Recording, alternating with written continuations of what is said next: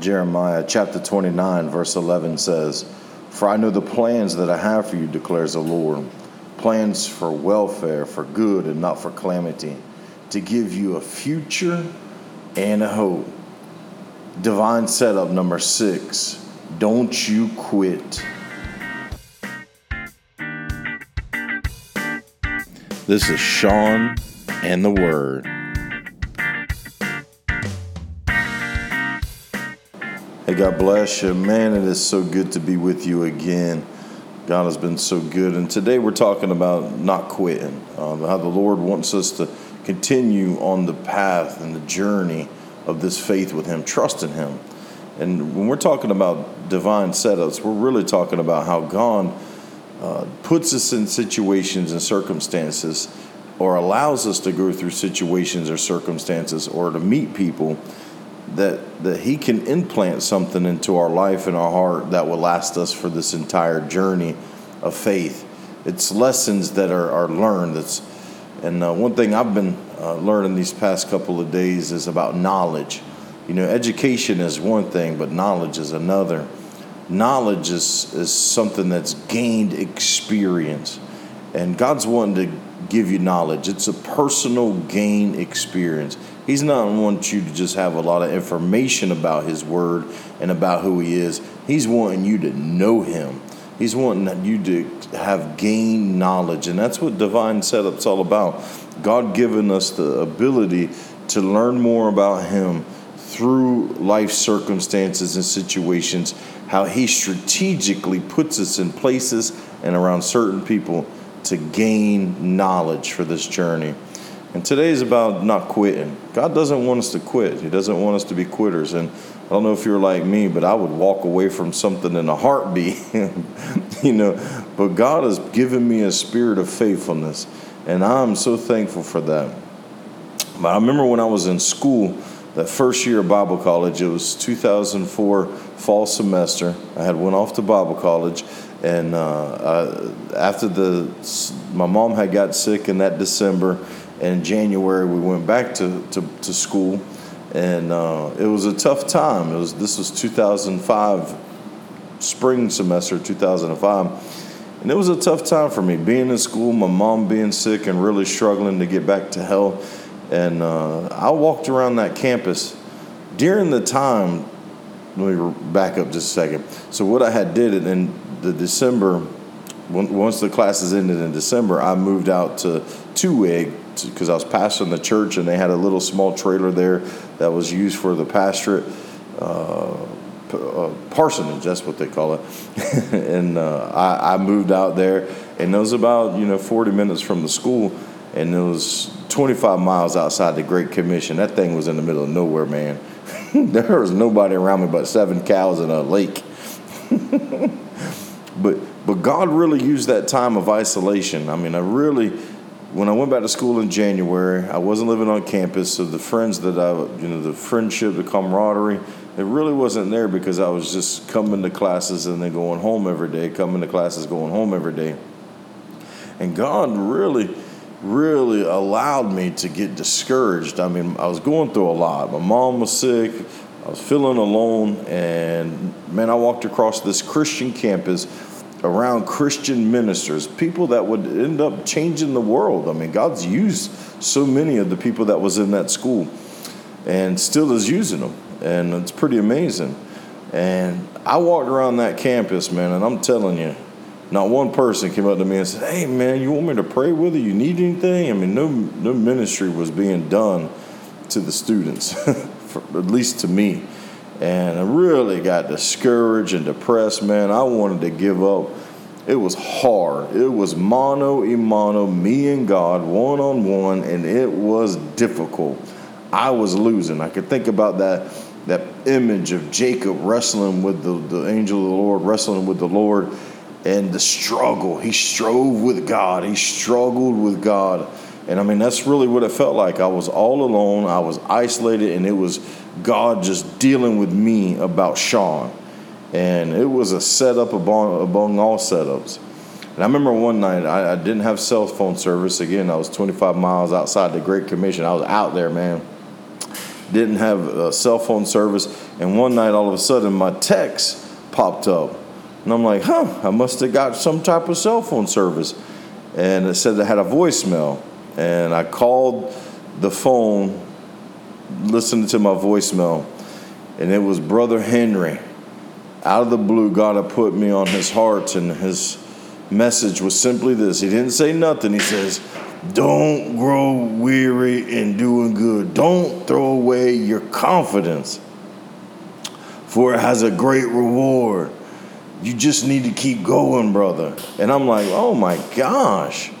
It was out of Hebrews chapter 10, verse 35. And man, I remember sitting there and hearing that scripture and hearing his voice, and the Lord just telling me, don't give up.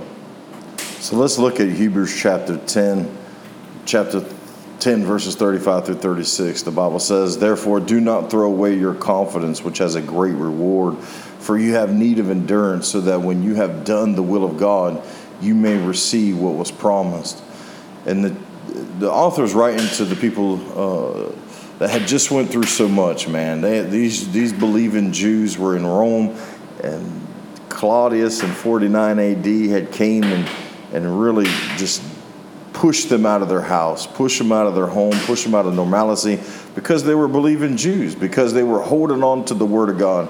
It was a difficult, hard time. They had to leave Rome. They had to. Uh, migrate to other places. They had to find refuge. They had to find safety. They had to find places where they could live and restart their life. And a lot of them were arrested. A lot of them were killed. And it was just a hard time.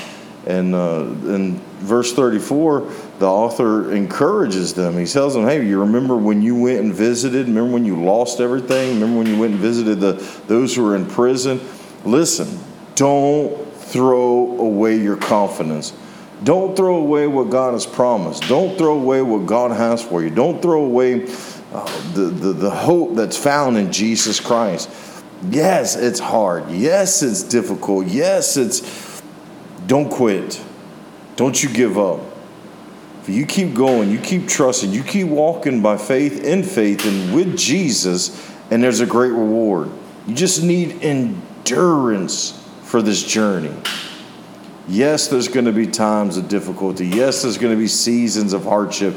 Yes, there's going to be darkness. But as it says in Genesis chapter 1, it says that even in the midst of darkness, that God's Spirit is hovering, is moving. And that's what we need to understand as, as Christians in our journey, in our walk, in our hardships, in our difficulties. Don't give up. Don't throw away our confidence in God and God's word and God moving on our behalf. For as the author says, there's a great reward.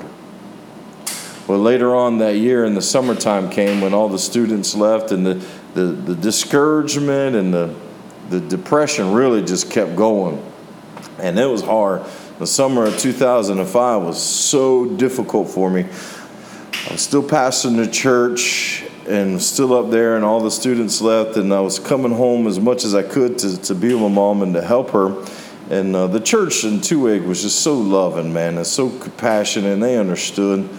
And uh, one day, I mean, just all by myself, I'm like, man, you know what? I don't even, I don't even need to be in school. I don't even need to, to, to be up here because, honestly, what I want to do, work with kids, start an orphanage, minister to. Ch- I don't need schooling, and so I had made up my mind. You know, I could go back and work doing construction, and make money, and just start an orphanage or ministry like that. And so I told the church, uh, "Hey, listen, I'm I'm I'm leaving. I'm I'm quit. I'm giving up." I mean, I didn't say it like that, but that's what they understood and they knew and they're also wise and full of the Holy Spirit. And uh, one of the members, Brother Dallas Carr, he, he looked at me and he says, Sean, you'll be back. Don't worry. You go and do what you need to do, but you'll be back. The Lord will bring you back. And I'm like, well, I don't know, man. I really feel like I said. And so I went home and I started doing construction back with Fair, and we were doing a big job at a school trying the time constraints. So we're working a lot. I mean, a lot. We're working 15, 16 hours a day. in the heat, the summer heat. And I mean, I was just exhausting myself as much as I was working. And uh, I ended up getting really extremely dehydrated to the point where I was, uh, my fluid became blood. I was hurting real bad and uh, both ends, man, I was bleeding and I was scared. I was like, what in the world's going on? And I went to the hospital, the emergency room. I mean, I'm a, at this time I was 26 years old. I was really in probably one of the best shapes of my life. And I'm in the hospital in an emergency room. And I'm sitting there and I'm scared, you know, I'm like, what in the world's happening? I didn't know what was happening. And uh, I heard a lady next to me crying out, Oh, dear Jesus, dear Jesus, dear Jesus, dear Jesus, help me, Jesus. She was in so much pain. And I remember saying, Ma'am, ma'am, can, can I just pray for you? Can I pray for you? Ma'am, ma'am, ma'am. And she wouldn't respond to me. She just kept saying, Oh, help me, dear Jesus, help. I said, Ma'am, you just listen. I'm going to pray. And I prayed for her. And as I was praying, the Holy Spirit said, Sean, your burden is not just for children, it's not just for kids, your burden is for people. Go back. And as soon as I got done praying, I was kind of shooken, uh, and I went to the bathroom. And I had gone to the bathroom so many times up to that point, and it was all blood, and it was hurting, it was painful on both sides. and I went to the bathroom, and it was not blood, it was normal. And uh, I said, Ma'am, I don't know what happened, but I'm discharged. She goes, Oh, you were just extremely dehydrated, and, you know, told me to just drink a lot of fluid. The next morning while I was work, I, I called uh, one of the leaders of the church in Two-Egg, and it was Miss Susan Carr, and I said, Miss Susan, she didn't even let me finish. She said, Come on, come on, honey. come on, Sean. We know.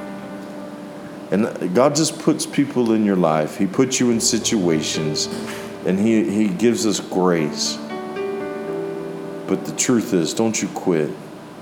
Don't you throw away your confidence, for it has a great reward. You just keep going. You keep enduring. You keep trusting. And when you've done the will of God, you will receive what He has promised. You will receive what He has promised. He's faithful. Don't you quit.